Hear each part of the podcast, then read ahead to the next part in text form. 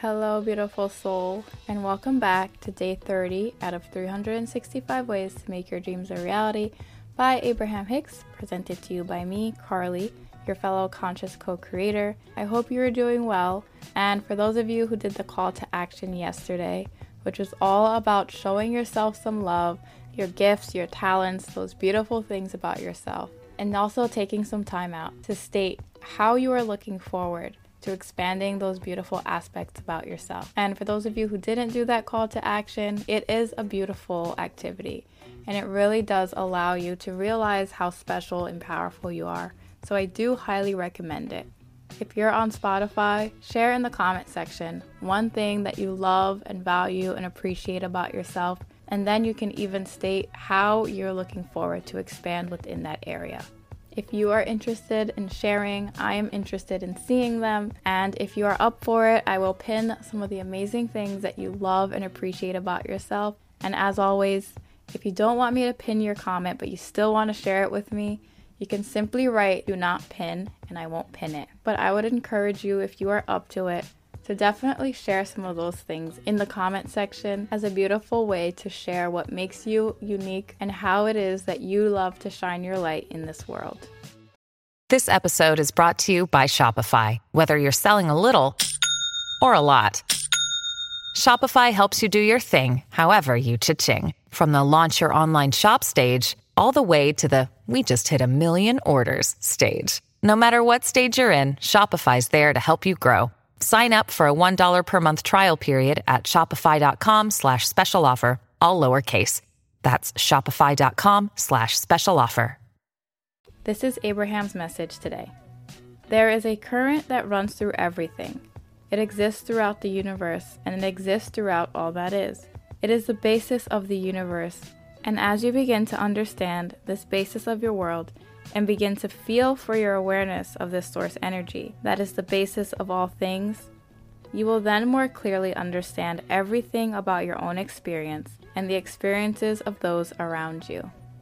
The beautiful source energy that is being referenced here is that same energy that I love talking about that runs through your subconscious mind that enables your heart to do what it does and the cells of your body to do what they do. And even though we've been talking about this for days now, what I love about this is the reminder that this current flows through everyone and everything. It flows through the plants and the trees, it flows through animals, it flows through even the people that we sometimes don't resonate with. And it's a beautiful energy that connects all of us, not only to each other, but to all that is because it is the energy of all that is. I believe that is how, when we are thinking about someone, they end up calling us. Or we have like those weird little moments of time where we're thinking about something and someone around us says it. To me, that is proof that we do share the one mind. And when we allow ourselves to look more towards our similarities instead of our differences, I truly believe that that will be the secret of how we can bring more joy and peace and love and acceptance into the world realizing that we have way more in common than we can ever realize.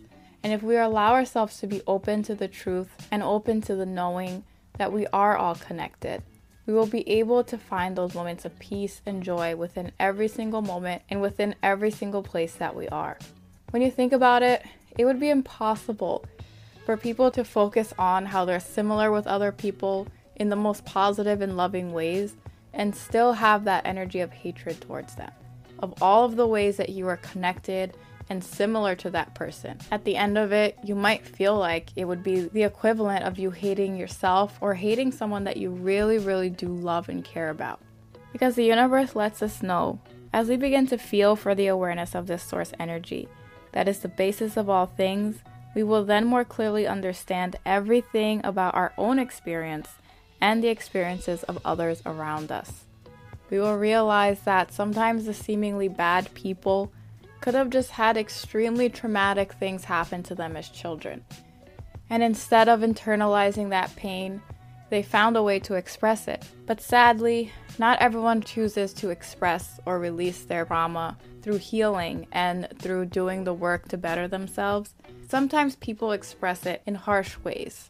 But imagine if you were able to connect with someone who may have chosen a different path than you, which isn't seen as the best path or the best way of life. But then you realize you guys had something very similar happen to you as a child.